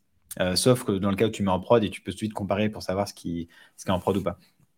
Euh, mais le versioning, c'est aussi une très bonne manière pour nous de comprendre comment marchent tous les, tous les outils no-code et finalement de, euh, de, ouais, de, d'ouvrir le capot de chaque outil quoi, et de pouvoir dire, OK, lui, il fait comme ça, lui, il fait comme ça. Donc, on a aussi beaucoup appris à travers la création de, de cette fonctionnalité. Donc, on, a choisi de faire le versioning en premier. Euh, pour ce côté vraiment long terme, qui va nous permettre après de faire, de faire la documentation, etc. Et le deuxième qu'on veut faire, euh, c'est le, monitoring, qui pour nous est celui qui apporte le plus de valeur à l'instant T et très rapidement, euh, qui va t'alerter de tous les problèmes que tu as en temps réel sur, tout ton, sur tous tes outils no code, peu importe l'outil sur lequel tu es. Euh, et, ça, c'est euh, dès, que tu as une application en production, c'est le premier truc que tu mets en place. C'est un outil de gestion des logs euh, et d'alerting pour suivre ton, ton, application. Alors, pour comprendre, en fait, pour, pour ceux qui ne sont pas techniques, du coup, le monitoring, tu mets, tu mets quoi dedans? C'est le fait, est-ce que le, le, site il est toujours up, c'est-à-dire il est toujours en ligne ou il est tombé, ou aussi tu rajoutes d'autres éléments? Alors, oui, alors, le, le, monitoring, nous, c'est plutôt alors, si, si, ton site est tombé, euh, je suis même pas sûr qu'on le fasse au début. Ça, c'est tellement effectivement le, truc numéro un, mais effectivement, il va falloir qu'on le fasse. Mais nous, je pense que l'éditeur normalement t'envoie un mail. Hein, ouais, je pense, que l'éditeur le fait. Mais à la limite, pourquoi pas euh, l'intégrer? Euh, Chose qu'on va analyser surtout, nous, c'est l'ensemble des logs de, l'application. Et, dans ces logs-là, tu pourras faire des choix. qui se connectent. Alors, les logs, c'est l'ensemble des, traces faites par un, un utilisateur sur, sur ton application. Donc, les traces, ça peut être quoi? C'est un clic sur un bouton, c'est une connexion, euh, c'est un formulaire qui se remplit, euh, c'est une page qui s'ouvre, une page qui se ferme. Euh, voilà, c'est vraiment toutes les traces. Et dans ces traces-là, tu retrouves donc des erreurs, tu retrouves des choses qui ne sont pas des erreurs, tu retrouves des parcours de, personnes, etc. Et, du coup, c'est hyper important lorsque tu développes et lorsque tu veux débugger ou savoir comment fonctionne ton application ou comment les gens l'utilisent, bah, d'avoir accès à ces logs facilement. et du coup, ça, c'est la deuxième grosse fonctionnalité qu'on va sortir c'est celle sur justement le monitoring ou l'alerting, peu importe, euh, qui va te permettre de, centraliser l'ensemble de tes logs au même endroit. Euh, et la troisième euh, fonctionnalité, du coup, c'est la partie sécurité. parce que c'est un peu notre historique. Du coup, on s'est dit, il ne faut pas qu'on l'oublie celle-ci, même si finalement, ce n'est pas la plus sexy. Mais une fois qu'on a le versioning, une fois qu'on a le monitoring, on va être hyper puissant pour la sécurité. Parce qu'on peut vraiment voir dans les logs ou voir dans la manière dont est fait l'application toutes les mauvaises pratiques. Euh, et dès qu'il y a une fuite de données ou un accès trop brutal à une donnée, on pourra aussi alerter. Donc la sécurité sera d'autant plus puissante après avoir développé ces deux premières parties. Je vois, un chiffre qui est quand même assez incroyable euh, sur, euh, sur le site, c'est 70% des applications que vous scannez ont des... alors, je, pareil, je le comprends, mais en anglais, Massive Data Leak Exposure. Mm. en fait, la, sont, sont, très vulnérables à, à, des, au, fait de se faire pirater, quoi.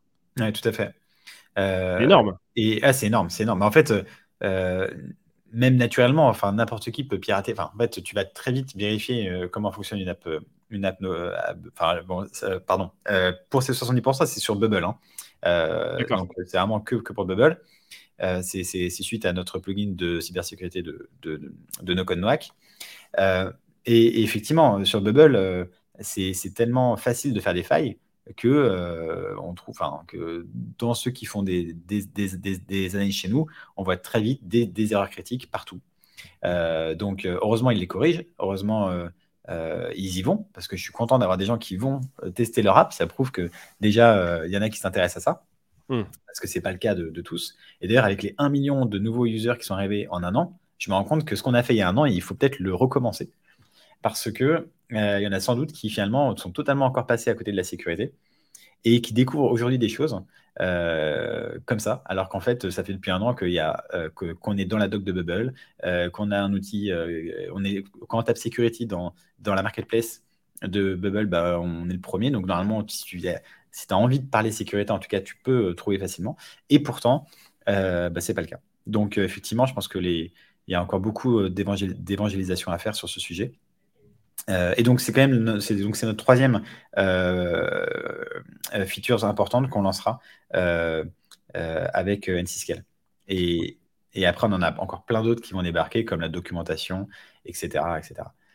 finalement, la documentation, vous n'avez pas pensé prioritaire parce qu'aujourd'hui, finalement, il y a déjà des outils qui sont plutôt assez bien pour documenter, type Gitbook ou même un Notion, en fait, qui font plutôt bien, le, bien l'affaire. N'était pas particulièrement critique, en fait, de se mettre directement dessus. En fait, on aura différents niveaux de, documentation. Si ça se trouve, on, fera un mini V1 de la doc euh, très simple euh, qui, sera, qui sera collé au versioning, ou simplement tu vas pouvoir documenter un peu plus que ce que tu versionnes, euh, et ça fera peut-être très très bien le job. Donc on ne sait pas trop comment ça va se faire, mais ça se trouve en deux trois fonctionnalités en plus, on aura quelque chose pour la documentation qui sera assez solide. Donc ça sera peut-être fait avant, mais voilà, ça va dépendre de, l'usage. Encore une fois, là, on, est, on, est, on est au début et et on a hâte de voir les gens bah, l'utiliser, voir comment, euh, qu'est-ce qui est bien, qu'est-ce qui est pas bien, qu'est-ce qui est trop compliqué. Qui est, voilà. C'est ça qui est intéressant. Euh, je fais une petite comparaison avec, euh, avec GitHub, forcément, sur, sur ce que vous faites. GitHub, il s'inspire en fait donc, de Git, qui est donc un outil de versionning. Et Git, lui, pour le coup, c'est un outil qui est, qui est open source. Euh, tu en as un petit peu parlé euh, rapidement tout à l'heure sur la partie open source. Comment vous, voyez en fait euh, cette. Est-ce qu'il y aura une partie en fait effectivement open source et il y a une partie un peu plus effectivement donc business SaaS? Est-ce que l'open source est aussi quelque chose qui vous intéresse ou pas? Parce que ça, je, trouve qu'on n'en parle pas beaucoup finalement dans le dans le monde euh, des outils no-code. Euh, pour être un ancien développeur, euh, finalement, moi j'ai toujours développé sur des solutions open source.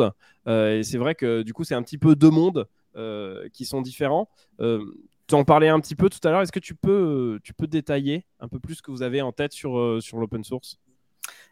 Du coup, effectivement, ce que, ce que, en tout cas, ce qu'on veut donner, en tout cas, ou ce qu'on veut avoir, en tout cas, on est en libre accès, c'est cette structure sur comment euh, tu euh, conçois ton outil no-code. Euh, donc, c'est pour les éditeurs. et je pense que si on arrive à, faire quelque chose de commun à ce niveau-là, ça, facilitera complètement la suite sur les problèmes de documentation, les problèmes de fiabilité, les problèmes de sécurité du no-code en, général.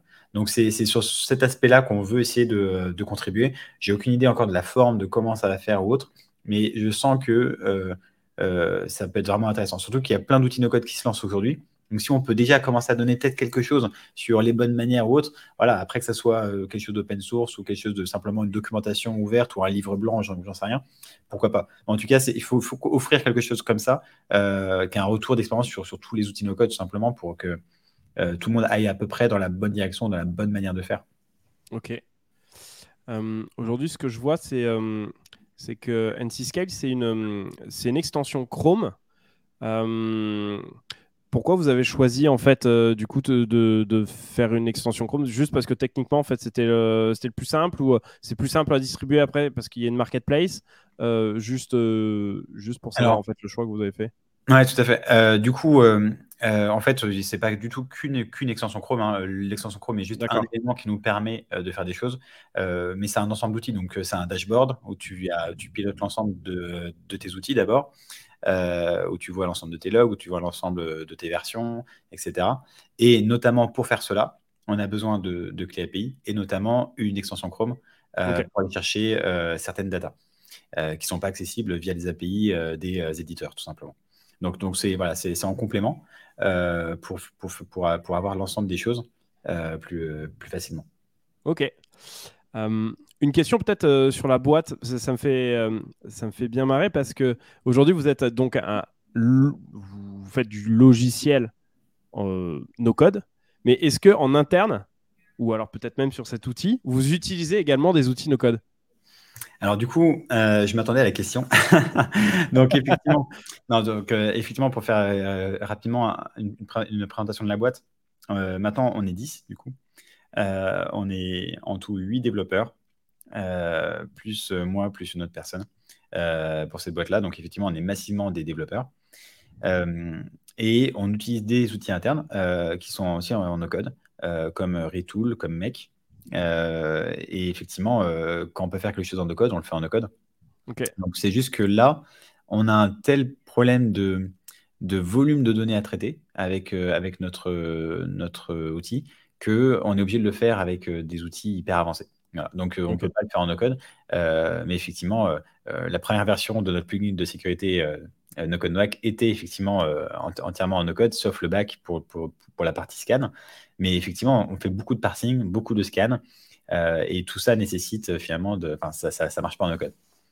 Et euh, comment tu as fait pour intéresser des développeurs euh, à, des outils no-code. C'est pas forcément si simple que ça, en fait. Là, je sais pas quand est-ce que les gens regarderont ça. Euh, j'imagine quand, quand ça va sortir, donc très prochainement. Il y a peut-être des gens qui vont regarder un peu plus tard et ça semblera assez normal finalement que des développeurs en fait se mettent sur des outils no-code. Euh, mais en règle générale, moi, la plupart des développeurs que j'ai rencontrés, ils veulent développer. Et donc, est-ce que tu as senti une certaine réticence en fait dans le milieu des développeurs no-code où tu y vois vraiment, eux, ils y voient un intérêt en fait? Bah, après, quand tu leur dis qu'on veut créer le GitHub euh, du no-code, euh, c'est assez motivant. Quoi. Donc, euh, en fait. Faut avoir le bon market, en fait, c'est ça que tu dis. quand tu dis que tu veux créer le Datadog du no-code, ça motive aussi. Quand tu dis que tu veux créer le sneak du no-code, ça motive. Alors, ces deux derniers outils que vous connaissez peut-être moins bien, c'est deux outils effectivement pour les développeurs, pour gérer à la fois les logs et la sécurité. pour le code. Et ben voilà donc et ce sont des énormes boîtes. donc nous on est pour l'instant on est au début, mais l'ambition, c'est de pouvoir peut-être un jour être euh, une énorme boîte comme, euh, comme celle-ci, parce que le no-code va être partout. Il, pour moi, il est déjà partout. Et, du coup, le besoin en bonne pratique, en qualité de no-code, va être massif. Et s'il n'y a personne pour, pour résoudre ce problème-là, il y aura un gros problème, parce que plus personne ne va aimer utiliser une boîte no-code, parce que ça sera buggé, ça sera pas fiable, etc. Donc voilà. Et, et en plus, aujourd'hui, je pense qu'on n'a pas encore eu assez euh, d'exemples d'outils no-code qu'il fallait refondre euh, encore en no-code. Euh, et, du coup, il n'y a pas encore eu cette, cette dette technique no-code. On a encore assez peu d'expérience finalement sur cette dette technique no-code. Mais ça va arriver en fait, parce qu'en fait, on, la voit assez vite à petite échelle. Mais imaginez d'un coup, par exemple, je pense à l'aviation là, qui a fait, qui fait son ERP en bubble. Euh, bah, imaginez euh, dans, dans 4 ans, euh, est-ce qu'on va dire qu'il y a une dette technique s'ils n'ont pas appliqué toutes les bonnes pratiques? Bah oui. Et, du coup, on va se retrouver dans 4 ans avec ça. Donc on est peut-être un peu en avance encore, mais c'est dès maintenant qu'il faut mettre en place tout ça pour éviter finalement les problèmes. Et, voilà, donc, je me suis perdu dans mon explication, mais, voilà. Ok. tu, dis qu'il faut s'y mettre maintenant, et c'est vrai que c'est pas forcément évident et que tout le monde ne le voit pas.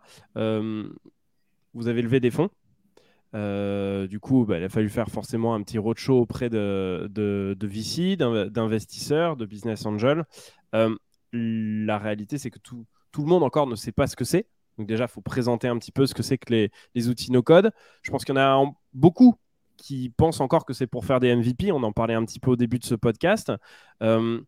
C'est quoi à peu près les arguments que qu'on peut utiliser en fait euh, sur euh, sur un VC euh, pour lui expliquer en fait en quoi le no-code va justement changer un paquet de un paquet de un paquet de choses par la suite d'un point de vue technique pour les entreprises et pour l'accélération digitale? Bah, déjà, si tu veux lever des fonds, alors tu parles de lever des fonds pour créer un outil no-code ou pour créer un projet qui repose sur du no-code? Franchement, si tu as des réponses sur les deux, moi je suis preneur, hein, mais euh, sinon, tu en fait, qui t'arrange. Je pense que la, première euh, réponse, c'est euh, si tu dois éduquer ton, ton VC à du no-code, déjà, t'es pas avec le bon VC. Quoi. donc, et, et si, et surtout, chaque partenaire est différent. Donc, il faut tomber sur le partenaire qui croit au no-code, qui voit le truc énorme arriver en face et qui dit bah, Ok, il va falloir derrière qu'on équipe tout le monde ou alors qu'on développe d'autres outils no-code, etc. Et, du coup, c'est une question de, vision. Hein, qui, donc, convaincre quelqu'un sur ce genre de sujet, tu vas pas y arriver tout seul. Hein. donc, à la limite, tu peux essayer de lui donner quelques branches ou autres, mais, mais ça va pas être suffisant. Donc, euh, il faut juste tomber sur la bonne personne qui croit au no-code comme toi. Et pour tomber sur la bonne personne, c'est que des mises en relation, de mises en relation de personnes qui, qui se connaissent. Et en fait, il faut rentrer quelque part, peut-être un peu par hasard, où tu des gens qui viennent vers toi, qui, qui disent tiens, ton, projet, il est euh, VC compatible. Euh, et, du coup, bah, vas-y, va voir peut-être quelques VC et demande-leur et tu verras bien. Et en fait, dès que tu en accroches un, bah, lui te, te redirige auprès de 5, etc. Donc ça fait un peu comme une toile d'araignée. Et, et ça, c'est euh, génial. Donc, euh, euh, il faut, voilà, j'ai envie de dire qu'il ne faut pas essayer de convaincre, simplement trouver la bonne personne. Donc, plutôt aller chercher les VC qui sont déjà dans le no-code, qui connaissent ça et qui croient au massif marché qui arrive devant nous. Quoi. Tu, tu crois que l'investissement est encore un petit peu, enfin, le monde de l'investissement est encore un petit peu hermétique aux outils no-code? Il trouve que c'est encore un peu trop jeune finalement toi, dans, dans, ce que tu as dû faire, euh, tu as, rencontré aussi des personnes qui disaient, alors au-delà du fait que ce soit des personnes qui n'aient pas forcément cette thèse d'investissement, euh, mais euh, que ça soit aussi, ils se disent, non, c'est beaucoup trop jeune, ça vaut pas le coup de parier dessus. Oui, tout à fait, évidemment. alors, ils ne disaient pas ça pour le no-code, ils disaient peut-être pas, ils disaient plutôt ça par rapport au sujet sur lequel on était à ce moment-là, etc. mais, et puis même, effectivement, ils ne connaissaient pas encore bien le, le no-code, donc ils, ils ont en fait, un, partenaire, lorsqu'il maîtrise pas son sujet, il, ne va pas pousser bien loin. Quoi. Il dit non, mais ça, je connais pas. Euh, euh, soit ça m'intéresse et j'y vais à fond, soit, euh, soit non. Et, mais s'il n'a pas envie d'y aller, il n'y va pas. donc, et puis, ils ont, ils, ont déjà tellement d'autres trucs à faire. Surtout maintenant avec le marché qui se retourne un peu, ça va être un peu plus dur pour, pour les entrepreneurs. ça, ça va être un peu. bon, c'est bien aussi, ça fait un peu du ménage, mais, mais ça va être dur quand même. Avant, euh, l'entrepreneur avait vraiment le choix euh, de, son, investisseur. Là, ça va un peu se durcir. Et, du coup, il va falloir réussir à se différencier. Donc, encore une fois, je pense que la meilleure solution, c'est de se différencier. Et le problème, c'est que c'est pas toujours facile. parfois, on a, parfois, c'est simplement que on n'a pas le projet qui se différencie des autres et c'est juste un hasard. Hein. moi, j'ai fait plein de projets avant qui n'étaient pas du tout différenciants. là, il se trouve que j'étais, qu'on était les seuls, effectivement, à être sur ce sujet-là dans le no-code. Donc, on n'était pas un énième outil no-code, on était un, méta-outil no-code. Et juste ça, bah, ça fait une différenciation qui est massive. Donc, euh, euh, donc après, ça, se, ça, ça, va assez, ça va assez vite. Euh, donc, c'est réussir à se différencier du marché parce que aujourd'hui, les VC reçoivent plein de decks d'outils no-code. Ils en reçoivent des, des centaines. il y en a trop, en fait. Et du coup, ils disent non, mais il y a déjà Typeform, il y a déjà Airtable, il y a pourquoi en faire un autre C'est bon, quoi. Euh, donc, il faut réussir à se différencier sur ça. Euh, et c'est jamais facile. Après, pour lever des fonds en no-code, là, pour le coup, euh, ça vaut peut-être essayer de, ça vaut peut-être le coup de convaincre, parce que c'est encore jeune, mais moi, ce que je dirais, c'est, je vais sortir un article bientôt là-dessus. Pour moi, c'est l'avantage compétitif. C'est ce que je disais au début. c'est un vrai avantage compétitif et les boîtes qui ont du code, enfin, les boîtes qui ont de l'argent maintenant, doivent choisir en partie le no-code pour aller plus vite. Euh, et, du coup, une boîte qui n'a pas de no-code, ça devient une boîte qui est un peu plus lente que les autres. Euh, et ça, je pense que ça va entrer assez vite euh, dans les mœurs. Et, appuyer sur ça, je pense que ça peut bien parler aux VC. Trop bien. Merci pour ces conseils parce que je pense que le monde du VC, effectivement, dans les prochains mois, va être un peu compliqué. Et c'est bien effectivement d'avoir ces, euh, quelques conseils. Euh, écoute, on est déjà quasiment à 1h, euh, 1h15 presque. Il me reste quelques petites questions avant de, terminer. c'est quoi les jalons pour, pour NC Scale en fait par la suite? Il y a vraiment beaucoup de choses à faire, mais il y a aussi beaucoup de choses qui vont évoluer. Il va falloir beaucoup itérer. Il va falloir peut-être recruter. c'est c'est quoi NC Scale dans, deux mois, dans six mois, dans un an, dans deux ans? Bah, Déjà, notre premier objectif, c'est de sortir ces fameuses trois euh, fonctionnalités là, le, euh, le plus vite possible, mais aussi le faire bien. Euh, donc, donc on, a, on a envie d'avoir une solide base. et une fois qu'on a cette solide base, on va pouvoir attaquer le reste et, et, et, avoir un volume encore plus important. mais voilà, en tout cas, sur les, sur les six prochains mois, c'est que nos trois fonctionnalités soient vraiment très, très fiables, que tout le monde en soit content, qu'on devienne vraiment au cœur du, du, du process de création d'applications euh, et, qu'on aide tout simplement à ce que les applications soient plus euh, fiables, soient plus sécurisées, soient mieux documentées, qu'on prenne du plaisir à faire du no-code et qu'on ne soit pas une tâche à faire embêtante. Euh, que ça soit vraiment face à partie du process et que ce soit cool de le faire. Voilà. Et si on arrive à simplifier ça, surtout que je pense que grâce au no-code, on peut vraiment simplifier tout ça, bah ça, va, ça, va, devenir une tâche assez banale de, de, documenter son application, assez banale de faire du versioning. Euh, et si on arrive à faire ça, ça serait, ça serait génial. Après, je pense que, que ça soit sympa ou pas sympa, la réalité, en fait, c'est que c'est quelque chose que tu es obligé de faire. Mais de la même manière que quand, en fait, quand tu as une voiture et que tu conduis ta voiture, à un moment donné, il faut en prendre soin aussi parce que sinon, en fait, tu peux tomber en panne sur l'autoroute et puis bah, là, du coup, ça va être plus compliqué. Donc, je pense que de la même quoi que tu construises en fait comme produit, tu es quand même obligé d'en prendre soin. Et finalement, c'est assez marrant parce que la maintenabilité ou la documentation, je trouve que c'est souvent, euh, quand quelqu'un développe un truc, on pense que c'est souvent en fait euh, euh, pour les autres. Ah, on le fait pas parce qu'en fait c'est pour les autres et tant que tu es en train de bosser dessus, finalement tu dis bah non mais je comprends ce que je suis en train de faire donc il n'y a pas de problème. En fait la réalité c'est que reviens deux semaines, trois semaines, trois mois après sur ton produit, et toi-même, tu peux ne plus comprendre ce que tu es en train de faire. Mm. Donc en fait, c'est pas seulement pour les autres, c'est pour soi-même. Et finalement, documenter, c'est une éthique du no-code, finalement, euh, dans la manière dont on conçoit un, produit. Et c'est quelque chose qu'il faut, euh, qu'il faut entretenir.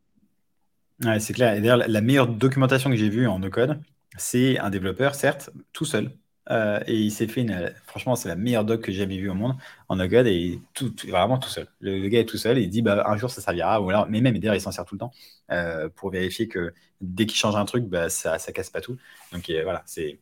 Il l'a fait sur NC-Scale ou, sur. Euh, ah non, non, c'est celui dont, je parlais au départ qui, qui, mettait, qui, qui, qui, exportait tous ces, toutes ces structures au format texte. Et, ah, ok, d'accord. Et du coup, c'est un beau dossier avec tout. Voilà. Bon, j'imagine que tu le mettras dans un article, sinon on mettra le lien en fait en commentaire de, euh, de cette vidéo et de ce, de ce podcast.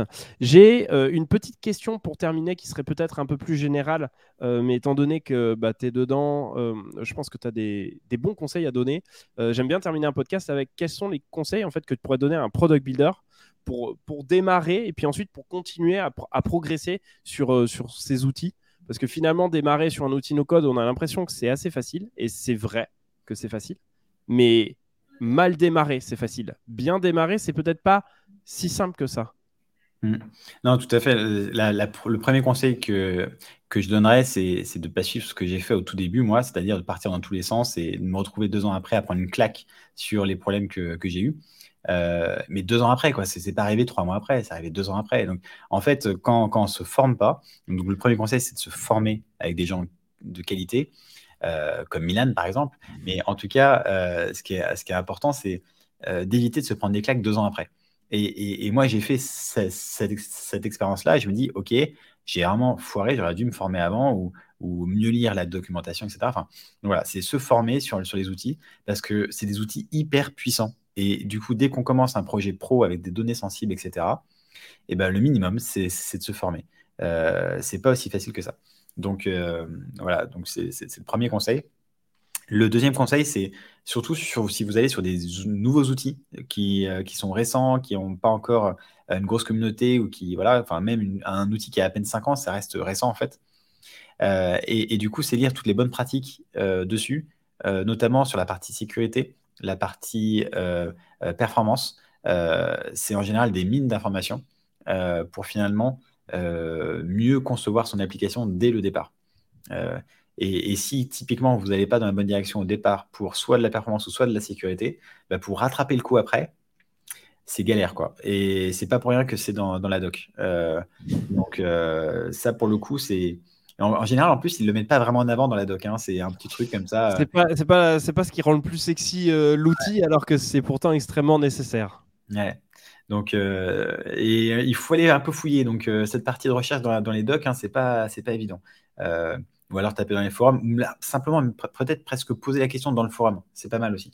en mettant les créateurs de, l'outil en, mention pour qu'ils vous répondent eux et ils vous disent où aller chercher l'information, comment la rendre performante et comment la rendre sécurisée. c'est, à mon avis, c'est une bonne idée de mettre ça sur, sur, le forum. Et la troisième chose, c'est de documenter son application. Tu l'as très bien dit, Mylène, tout à l'heure. Même pour soi-même, c'est hyper utile, finalement c'est euh, de euh, documenter euh, son application pour que si un jour on veut retourner dessus ou savoir comment elle a fait ou ajouter quelque chose, bah, de ne pas tout casser. Et le fait de l'écrire aussi, ça permet de mieux poser à plat son, sa structure, son raisonnement, etc. et trouver des solutions parfois beaucoup plus simples. en se disant, parce que quand, on l'écrit, on se rend compte parfois qu'on fait un truc absurde, et si on l'écrit pas, bah, on ne le voit pas. Donc ça vaut parfois le coup de, de l'écrire, même pour soi-même. Voilà. Trop bien. Merci beaucoup pour ces conseils, euh, Benoît. Merci pour, euh, pour ton temps et tout ce que, ce que tu nous as apporté. Euh, je suis assez d'accord, moi aussi. Je suis très pro NC Scale parce que je pense que vous avez vraiment la bonne approche. je pense que c'est absolument primordial et qu'on n'en parle pas. On se demande souvent, en fait, comment euh, construire des choses en no-code alors qu'on devrait plutôt se demander comment bien construire des choses en no-code si on veut que ça reste euh, ou que ça devienne en tout cas quelque chose de vraiment professionnel. Donc merci beaucoup pour ton temps, merci d'être passé dans ce podcast, c'était vraiment un plaisir. Comme je dis à tous les invités, bah, tu reviens euh, quand tu veux. Et puis bah, je te souhaite à toi et à ton équipe bon courage pour la suite. On a déjà hâte de tester. À très bientôt Benoît. Très sympa. Merci Mylène, à bientôt. À plus, ciao. Et voilà, c'est déjà fini, on va devoir se quitter ici. Merci beaucoup d'être resté jusqu'à la fin de ce podcast. J'espère bien évidemment que tu auras passé un bon moment et surtout que tu auras appris de nouvelles pratiques qui pourront t'aider dans ta carrière et tes projets. Mais avant de partir, si l'univers des outils no-code t'intéresse, n'hésite pas à nous suivre sur les réseaux sociaux où la discussion continue. Également à noter ce podcast 5 étoiles sur Apple Podcast pour nous soutenir et surtout à partager ce contenu à un maximum de personnes qui pourraient être intéressées. Si tu souhaites te former aux outils no-code, rendez-vous directement sur le site d'Uncode School. Si tu souhaites trouver un job ou embaucher un product builder dans ton entreprise, rends-toi directement sur productbuilder.fr où des centaines d'offres d'emploi no-code sont déjà présentes et n'attendent que toi. Tu connais peut-être même ma newsletter No Code Session où j'y parle de l'actualité no code chaque semaine. Si tu n'es pas abonné, c'est le moment de le faire.